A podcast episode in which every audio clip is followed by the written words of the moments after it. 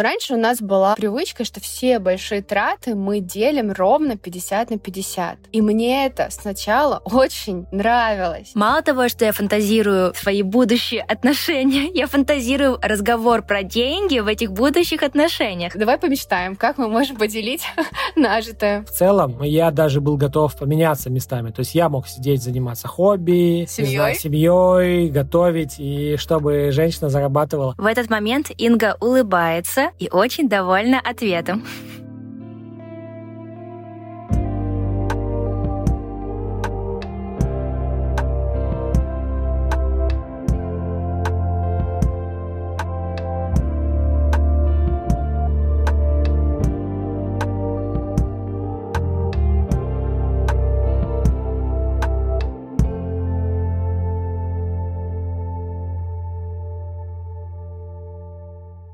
Привет! Это подкаст Normal Feelings, где мы обсуждаем свои нормальные чувства, отношения, говорим про работу и все то, что нас волнует.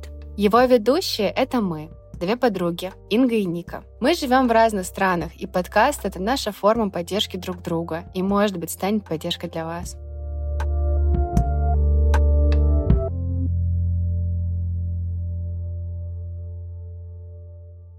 В одном из эпизодов я делилась, что у нас с мужем раздельный бюджет. Тема денег в целом всегда кажется личной. Не всегда удобно что-либо обсуждать с друзьями, знакомыми, а мы тут решили еще и про подкаст. В подкасте эту тему. Но именно поэтому сегодня и хотим ее обсудить. Идем в сложности и будем разбираться в своих чувствах. Да, я очень радуюсь, когда мы такие берем непростые темы и учимся про них говорить в прямом эфире, в буквальном смысле слова. Да. Но это наш с тобой не первый опыт. Мы с тобой уже рассказывали про деньги, говорили про деньги в третьем сезоне, когда к нам приходил в гости Ваня Давыденко. У него есть тоже свой подкаст «Не про деньги». В общем, если захотите, слушайте нас и подкаст Вани.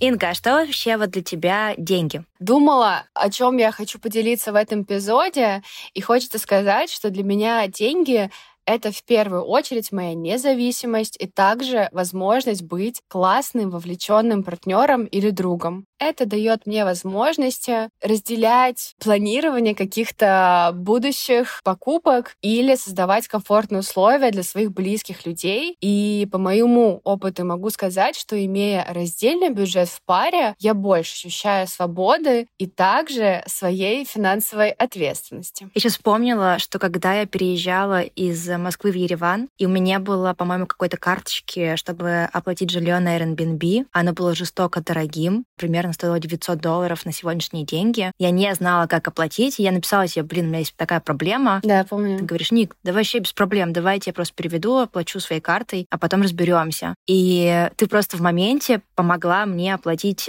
месячное жилье, вообще помогла очень сильно решить, да, такую финансовую задачку, и за это просто хочу сказать тебе спасибо. Вот прямо сейчас вспомнила, пока ты сказала про дружбу. Слушайте, ну это как раз... Я помню, что мы когда переезжали 2 года назад, и было всем тогда тяжело, и мне кажется, как раз финансовая независимость дает ту стабильность, чтобы помогать друзьям и в сложные моменты сказать о том, что я рядом. А если возвращаться к опыту в паре, то, я же так вспоминаю, у меня не было опыта, когда в отношениях мы бы скидывались, знаешь, скидывали все деньги в одну корзину и потом вместе бы тратили. То есть всегда было так, что у каждого свой доход, которым он как-то управляет. Ну, например, в последних моих отношениях у нас было такое деление, что я оплачивала все путешествия, мне нравилось выбирать отельчики, билеты, а мой партнер отвечал за накопление. И это было суперкомфортным форматом, потому что после расставания у нас у обоих остались счета с накоплениями, и это было удобно. А можно я задам вопрос? Вы оба, скажем так, имели экспертное мнение в том, что вы выбираете. Грубо говоря, я разбираюсь вот в этом, и я беру на себя ответственность за поиск отелей, разборку, какой классный район, где жить. А партнер, получается, говорил: я сам решаю, во что инвестировать, да, я тебе предлагаю варианты. Вот как это было? Так, если про путешествия, да, то есть мы фиксировали примерную сумму, которую мы готовы потратить. Точнее так, я понимала, какой бюджет у нас есть на путешествие. Потому что он зависел от тебя, получается. Да.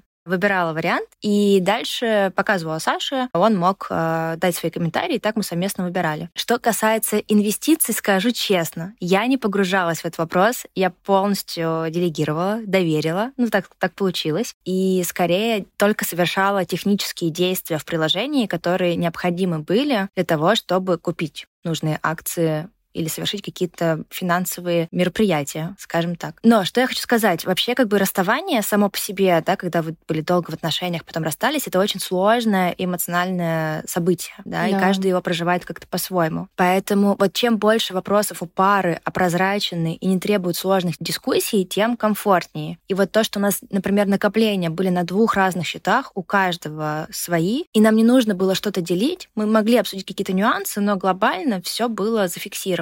То да, у нас не было сложных разговоров про деньги вот в период расставания. Поэтому это классный лайфхак, вот, который я вынесла, что в будущем хочется делать так же. А были какие-то вещи, купленные совместно, что логично за достаточно большой период жизни все равно, и особенно взрослые, мне кажется, что люди после 25 совершают большие покупки. Mm-hmm. В общем, были вещи, которые вам нужно было поделить. Это тот случай, когда я порадовалась, что у нас нету общей квартиры или ипотеки. Да, у нас из крупных покупок только, не знаю, велосипед, проектор, палатка и разный такой туристический став. Вот. Но мы на них не скидывались, а их оплачивал тот, кто-то из нас, кому больше было нужным. Поэтому после расставания мы примерно так все и поделили. Я забрала палатку и туристический став, а мой партнер там те вещи, которые он оплачивал. Поэтому тоже в целом комфортно. У меня от души отлегло, потому что мы с Никой ходили в поход, и там была эта чудесная премиум-палатка. MSR. Она просто шикарная, да.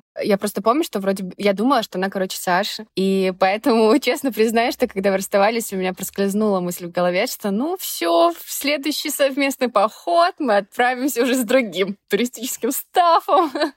Думала, что я такая, надо мне брать ответственность, что-нибудь прикупить.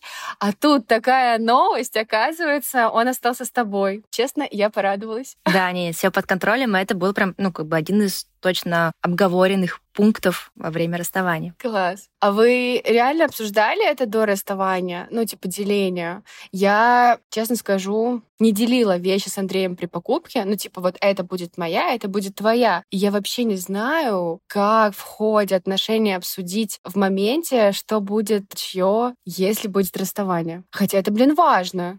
Вспомнила вообще, эти все американские сериалы, когда люди расстаются, потом сидят друг напротив друга, рядом у них адвокаты, и они идут по списку. Пылесос, стиральная машина. Она не готова отдавать фарфор. Да. Мы начинаем с истории про бюджет. Семейный он или раздельный. Но также, правда, какие-то вещи, ценные штуки, кто-то подносится по-разному. Я, например, к вещам отношусь ценно. Если я их выбрала, мне они точно нужны, и я ощущаю ценность в них.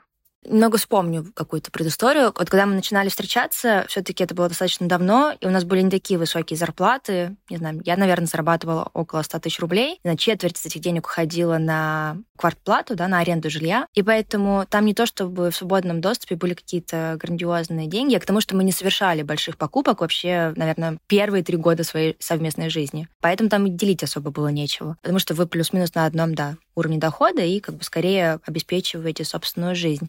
Но был один момент, когда я ушла из компании и 3 месяца не работала, а партнер работал и обеспечивал нас обоих. И получается, что бытовые расходы были на нем. Еще я помню, что он купил тогда нам обоим годовые абонементы в спортзал, но это была большая покупка. Абонемент стоил около 50 тысяч рублей, и я тогда сказала, что я когда устроюсь на работу, получу свою зарплату, то обязательно эту сумму верну, потому что она большая. А так ничего не обсуждали, если честно. Вообще финансовая эта независимость от второго человека, она реально приносит стабильность. И мне кажется, я бы тоже, если бы особенно, в первые года отношений со мной такое случилось, я бы тоже ответила, что я тебе отдам, да? То есть я чувствую, что это моя ответственность, несмотря на то, что как будто бы это предлагаемый подарок. Вообще очень здорово, когда есть возможность поддержать друг друга, и у каждого есть свой источник заработка, и кто-то может взять вообще ответственность за другого. И при этом немножко мы начали обсуждать, я задумалась, что надеяться, что при расставании все вот так вот элегантно поймут друг друга и смогут поделить какие-то внутренние вещи, покупки и инвестиции будут тоже после делиться как-то, повторюсь, элегантно.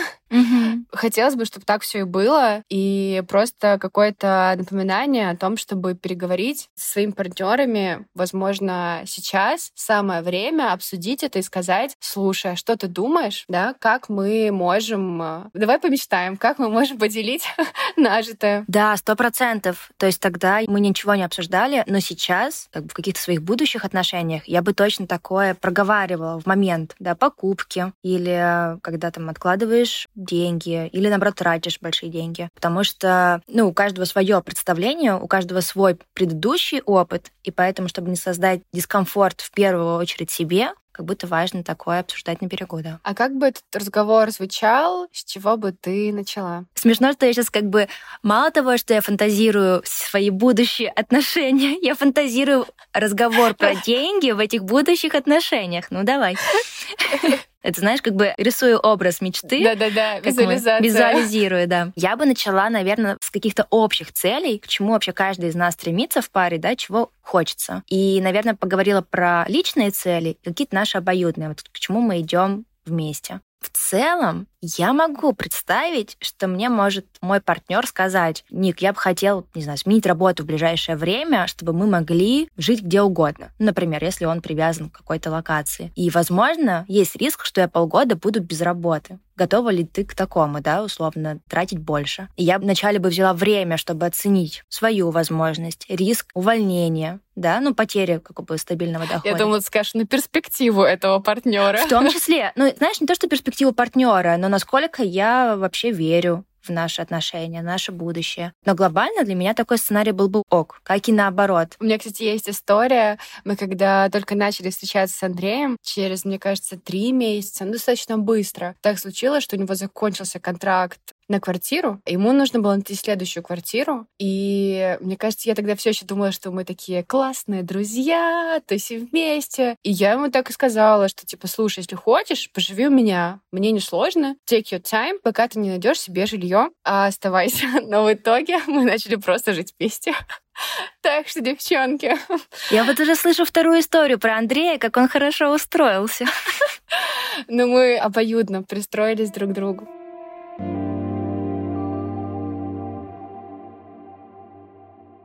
Про разговор хочу еще раз спросить о том, что как будто бы ты подсветила, что нужно обозначить перспективы, да, друг друга, быть честными и сказать о своих личных целях. Типа, к чему мы финансово стремимся. Это, в принципе, очень важно обозначить, мне кажется, в любом этапе отношений. Но мне еще вот важно все-таки чувствовать, да, энергию в паре. Поэтому как будто, если я понимаю, что реально как бы человек нуждается в поддержке сейчас, то я, конечно, буду счастлива ее отдать. И мне важно самой знать, что если вдруг со мной такое случится, что я тоже могу опереться. Мы тут вспоминаем с тобой такие истории, поднимаем финансовые темы, что я в очередной раз вспомнила о завещании. Что вообще-то я хочу его сделать, и это тоже кажется чем-то очень честным и правильным, особенно если вы в паре, у вас есть активы, у вас есть сбережения, у вас, возможно, есть дети, а, возможно, вы одинок или одинока, и тут тоже очень важно подумать о своей финансовой независимости и завещании. Одинокие, но самодостаточные. Да. В общем, отличный момент, чтобы распорядиться своими активами и договориться, чего вы хотите. А у вас сейчас есть брачный договор или нет? Я забыла. Мы только об этом говорим. Ага. Но я все еще вот сейчас вспомнила и снова посвятила, и мне кажется, что надо подумать, как это сделать, и завещание, и брачный договор.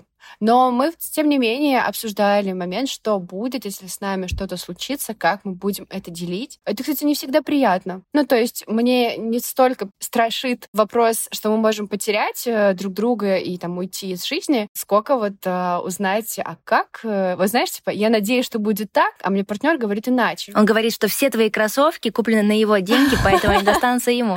Нет. Но я думаю, знаешь, на этой точке, когда мы заговорили про завещание и брачный брачный договор, да. Все наши слушатели и слушательницы младше 30 лет такие, эти разговоры женщин. Выключаем, да. Но я шучу. Но я хочу отметить, да, что, наверное, вот только сейчас как-то ко мне тоже такие приходят мысли, да, сознание, что это нормально. Вот раньше я подумала, зачем? Я же доверяю. Вот, но сейчас как будто это не про доверие, а про честность с самой собой. Да, как бы какие у меня ожидания, и поделиться этими ожиданиями с другими. Да, согласна. И мне кажется, про честность с собой, с партнером. Дать возможность выслушать вообще другого человека, а не думать за него. Да. И вот еще раз повторю, наверное, мысль, что вот как бы когда рассматривают завещание, то есть смерть, да, либо расставание, это все очень сложные мероприятия. Это очень эмоционально тяжело для всех. И поэтому такие вещи, как брачный договор или завещание, они помогают в сложные моменты жизни быстрее, да, вот пройти этот этап.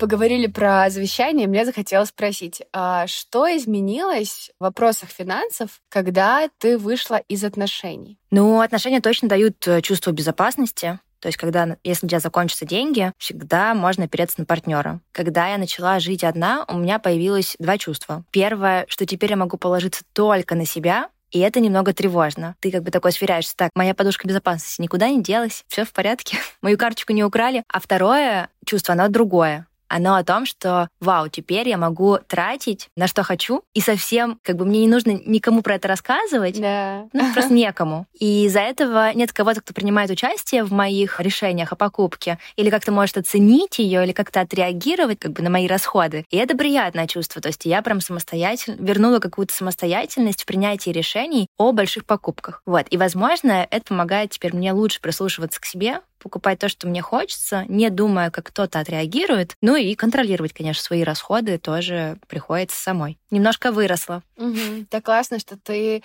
подсветила эту сторону. Так что есть плюсы в расставаниях.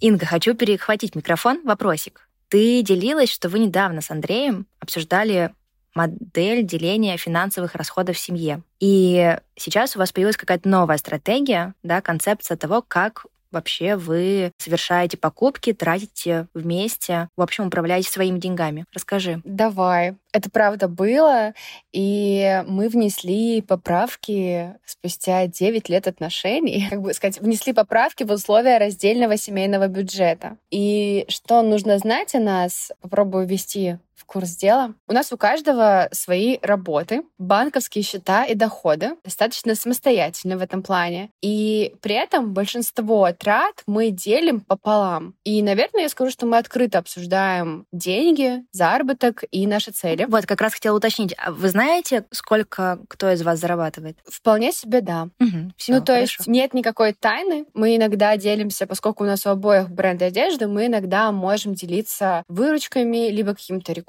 либо в целом понимание, у кого какая подушка безопасности. Вот открыто можем свериться, пообсуждать и что примерно понимать. Ну и это помогает ставить какие-то большие финансовые цели и личные себе тоже. Но раньше у нас была привычка, что все большие траты мы делим ровно 50/50. И мне это сначала очень нравилось. Но здесь спустя время пришла какая-то... Я споткнулась.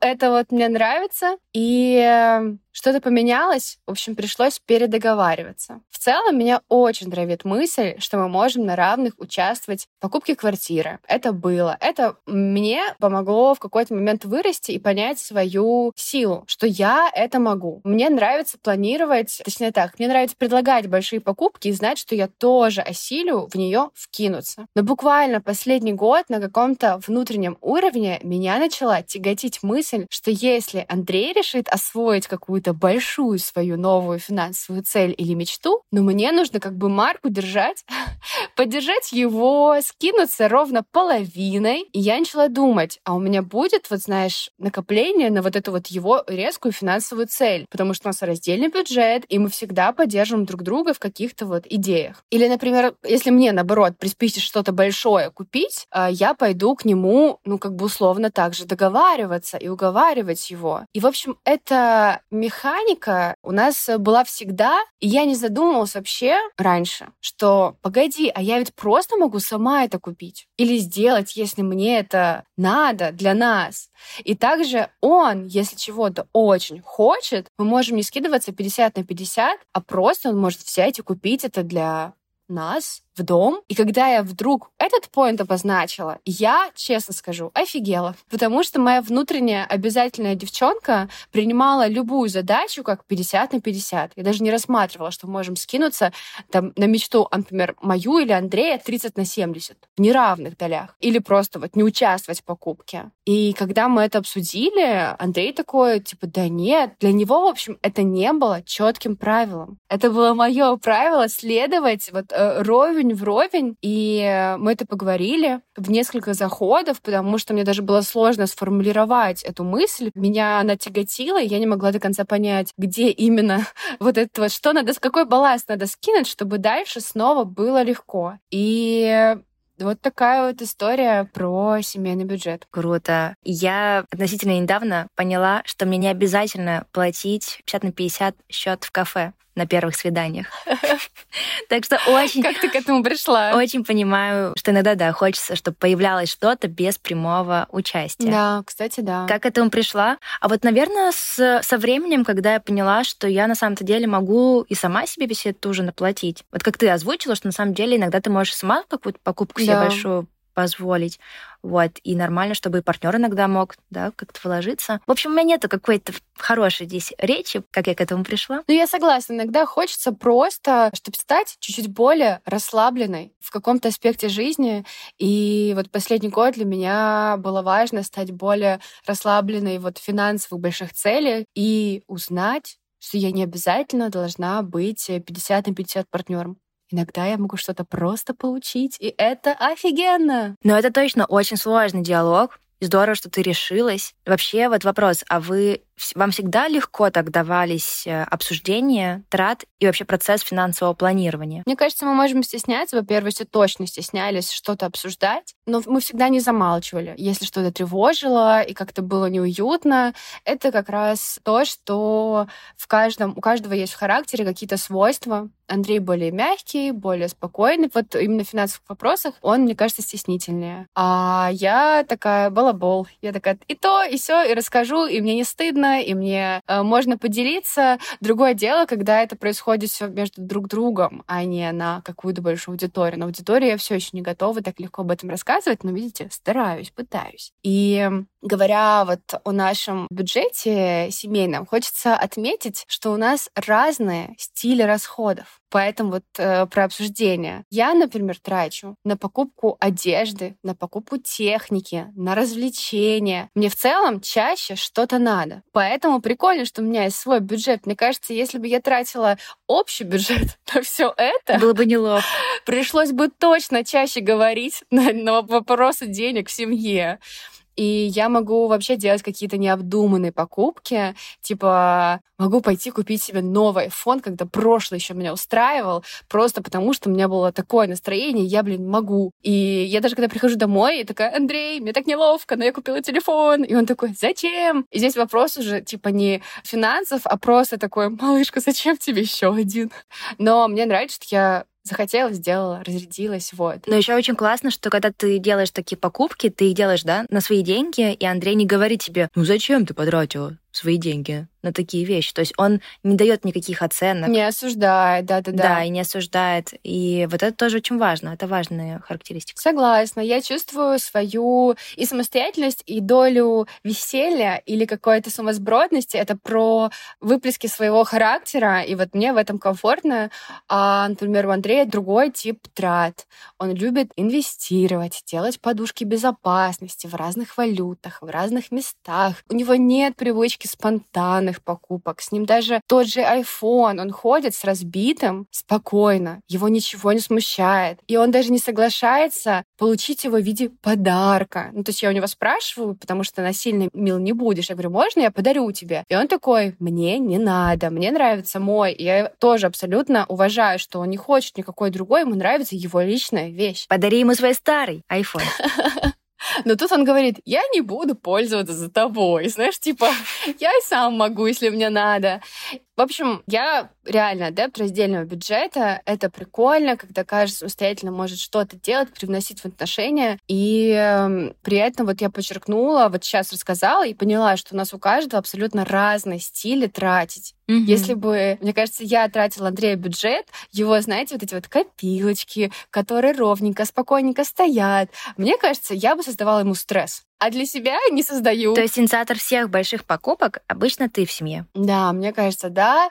И я про то, чтобы тратить, а Андрей про то, чтобы копить на будущее. Вот мы так балансируем друг друга. Круто. Самое главное — это балансировать друг друга. Всегда, чтобы был кто-то, кто тратит, и кто-то, кто все откладывает. Вот мне очень жалко, что у нас нет, конечно, опыта общего бюджета, потому что есть такой стереотип, что если бюджет общий, то он про большую открытость и единство. Но вот я сейчас тебя слушаю, и я не чувствую, что при раздельном бюджете, да, меньше открытости или какие-то есть сложности. Кажется, и при такой форме, да, работы с бюджетом, жизни с бюджетом, можно быть открытыми в отношениях и делать какие-то совместные покупки, обсуждать их. Но мне интересно, конечно, узнать еще мнение Андрея на всю эту тему. Как с его стороны вообще выглядит ваш совместный бюджет? Я тоже думала, что было бы классно узнать у него лично, чтобы я не говорила какие-то вещи за него. Тем более, что наше восприятие может различаться. Тут я сейчас предупрежу сразу.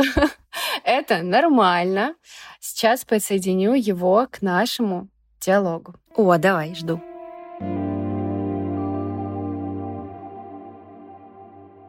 Андрей, привет! Привет! Мы рады, что ты подключился к нам. Мы сегодня обсуждаем тему семейного бюджета. Про денежки говорим. Ну, классно. Деньги... Дело такое. Давайте поговорим. Первый вопрос. У вас с Ингой общий бюджет или раздельный? И какой вариант вообще тебе ближе? У нас раздельный бюджет, и раздельный бюджет, мне кажется, мне ближе. А Инга сказала, что у вас общий? Нет, такого не может быть.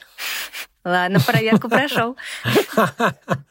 Ну, пусть будет так. Какой вариант тебе ближе? Мне ближе раздельный. Но, опять же, смотри, все зависит от обстоятельств, от целей и, наверное, от планов. Поэтому все ситуативно. В нашем случае раздельный, потому что в момент нашего знакомства и после, мне кажется, мы были самостоятельны в том плане, что каждый имел какую-то свою ответственность и четкий заработок денег. И в этом, собственно, когда мы познакомились, мы даже как-то проговорили друг другу, что это, конечно, прикольно, ты вроде бы клевый, ты клевая, но как бы у меня тут дела, карьера, все такое. И на этом фоне получилось так, что мы были оба самодостаточны, и каждый хотел распоряжаться не только своей жизнью сам, но, мне кажется, и карьерным ростом, и деньгами в том числе. Поэтому после этого, мне кажется, просто так все и пошло, что он раздельный. В общем, у вас семья амбициозных людей. Амбициозных людей?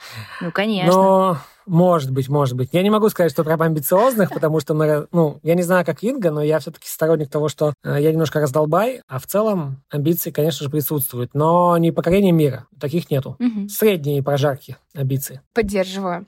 А как тебе кажется, вот в современных семьях сейчас ведение бюджета, в какой семье люди больше отдают предпочтение? В какой системе? В какой системе, да. В какой системе? Если мы говорим про среднестатистическую семью, то это, скорее всего, совместный бюджет, мне кажется. Но я думаю, что эти рамки давно уже стираются, и все-таки хочется верить, что в больших городах, если мы говорим про большие города, про столицы, то, наверное, это раздельный бюджет. Если мы говорим в средней массе, то это, конечно, совместный. Я так думаю. Ага. Вопрос на «да» или «нет». Бывает ли такое, что вы такие с парнями встречаетесь? Или списываетесь и такие обсуждаете. Ну что, кто сколько поднял в этом месяце? Нет, такого не было ни разу, мне кажется.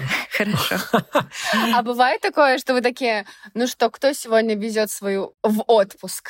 Нет, такого тоже не было. Мне кажется... Да нет, мне кажется, очень редко обсуждаю деньги с друзьями, знакомыми. Такое, наверное, было последний раз, когда мы ходили в поход в горы, мы с парнями спрашивали. Но не больше кто сколько зарабатывает, а в целом просто что-то говорили про деньги и сколько нужно для того, чтобы более-менее комфортно жить. И просто ребят сказали, что, условно, 150-200 для них комфортно. Значит, они столько зарабатывали. Тут нужно уточнять валюту, потому что сейчас так много валют. Рубли.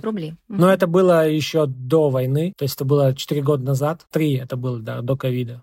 Нет, в ковидное. А как ты относишься к концепции, где мужчина обеспечивает всю семью, то есть он как бы главный в финансовых вопросах, а жена не работает и занимается своими проектами, семьей, детьми? Слушай, наверное, это клево. Я тебе скажу сейчас, у меня была дурацкая, когда я еще был супер-супер молодым, И я, кстати, на полном серьезе думал, и возможно, думаю сейчас, в этом нет, наверное, секрета и новости, что в целом я даже был готов поменяться местами. То есть я мог сидеть, заниматься хобби, семьей, готовить, и чтобы женщина зарабатывала. Но тогда, да, это было так, и я в целом был не против такого. Вау. Ты хотел быть альфонсом? Нет, не альфонсом. Альфонс, это, мне кажется, громко сказано. То есть имеется в виду, что, знаешь, то есть в этом нет... За домашний очаг отвечать. Наверное, то есть в этом нет какой-то... То есть это прикольно, что ты рассматривал, что ты можешь... Я просто так сказала альфонсом, потому что неправильно сначала поняла мысль. То есть ты рассматривал, что ты можешь заниматься семьей, детьми, домом и... в свободное время, если будет, заниматься каким-то творчеством. Не то чтобы свободно. Нет, смотри, нет такого, что я должен... наверное, в тот момент я не думал, что в нашей семье будут дети, но не в нашей с тобой, потому что я думал еще до этого. Это просто мысли были очень давно. То есть до знакомства, мне кажется, с Ингой.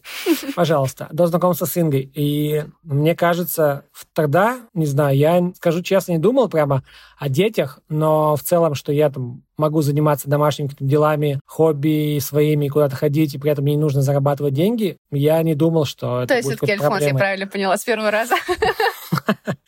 Может быть. Прикольно. А возвращаясь к вопросу, готов ли я, условно говоря, работать, а Инга или... получается, Инга. Никаких или... мы говорим... Пара-парам-пам. Продолжай. Ника, в твоем вопросе не было, готов ли ты работать, а Инга будет сидеть дома. В твоем вопросе было так, готов ли ты зарабатывать, а жена, будет сидеть дома и заниматься, бытом. То есть, мне кажется, тут вопрос... Смотри, здесь вопрос ключевой такой. Не в быту вопрос, а именно, готов ли ты брать на себя полную финансовую ответственность за свою семью.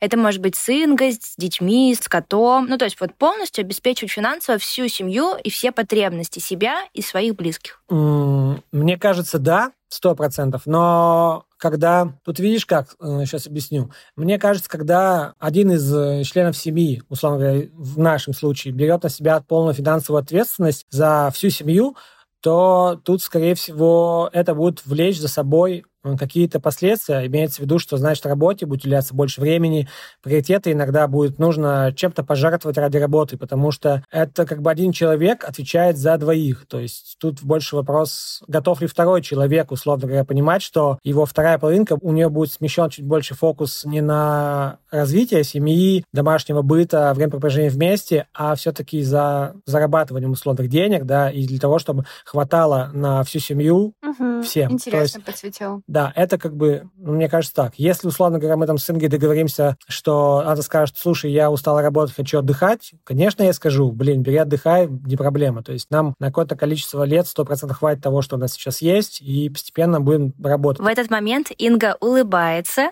очень довольна ответом. Продолжай, Андрей. Да, то есть я, мне кажется, в этот момент скажу, да, пожалуй. То есть в целом, почему нет? Но это не значит, что она будет сидеть дома, чилить, и вот такая, а я хочу в отпуск. Андрей, поехали в отпуск. И каждую неделю мы будем ездить в отпуск. То есть тогда... мы поняли, что если мы не сможем ездить в отпуск, потому что ты будешь работать. Не всегда, но да. Так что, Инга, будем ездить с тобой. Будем с тобой. Андрей, последний вопрос, и отпускаем тебя обратно к делам, к работе. Работе. А поделись по твоему опыту. Вы все-таки с Ингой уже 9 лет вместе. Много прошли разных сложных разговоров, в том числе и про деньги. Как вообще парню начинать разговоры про деньги со своей девушкой или женой?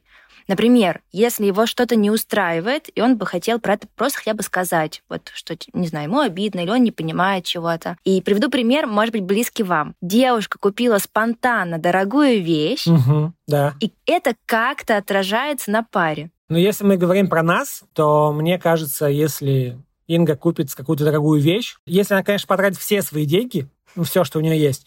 Да, а давай прям возьмем такую ситуацию, потому что я уже поняла, что у вас можно в семье покупать айфоны, никто не будет ругаться.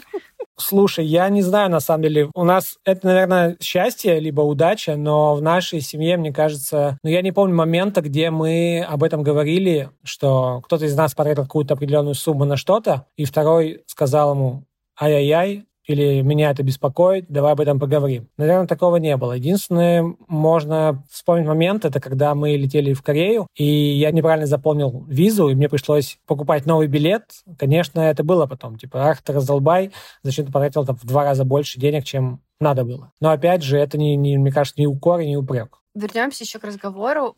Как вообще начинать парню разговор про деньги со своей девушкой или женой. Ну, что его устраивает, что его не устраивает. Ему же тоже не только женщину может не устраивать что-то. Я не знаю, если честно. В моем случае это мимо. Тебя все устраивает? Меня все устраивает в том плане, что, опять же, мы же говорим про... Ну, в нашей семье это раздельный бюджет, и каждый может пользоваться своими деньгами так, как он хочет. И если он хочет потратить все сразу, ну, значит, он хочет это сделать. Он может это сделать, и типа, я тут ему не могу ставить упреки, или я ему не запрет в этом плане. Ей.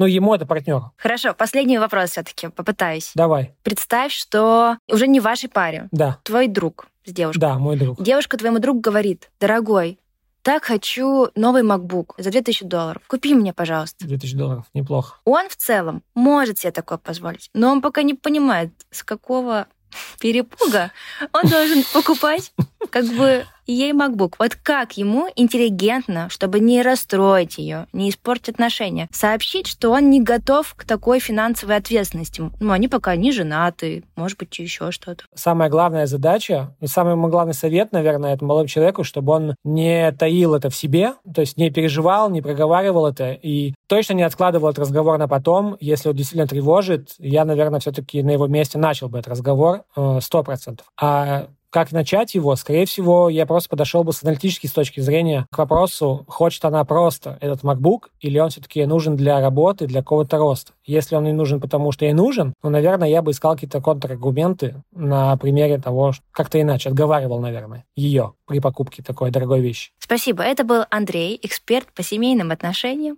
и сложным разговорам. Шучу.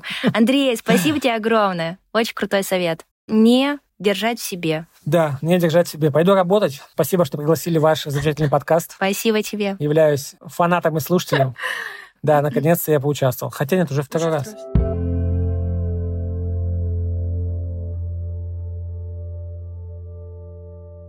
Так здорово получилось. Вообще так здорово, что ты пригласила Андрея, и что вы такие открытые и готовы говорить на такие сложные темы. Спасибо вам большое. Спасибо, Андрей, что подключился. Я за камерой кривлялась и смеялась. Необычно и прикольно слышать мысли со стороны. И во многом сошлись, но что-то я слушала и такая: ой, господи.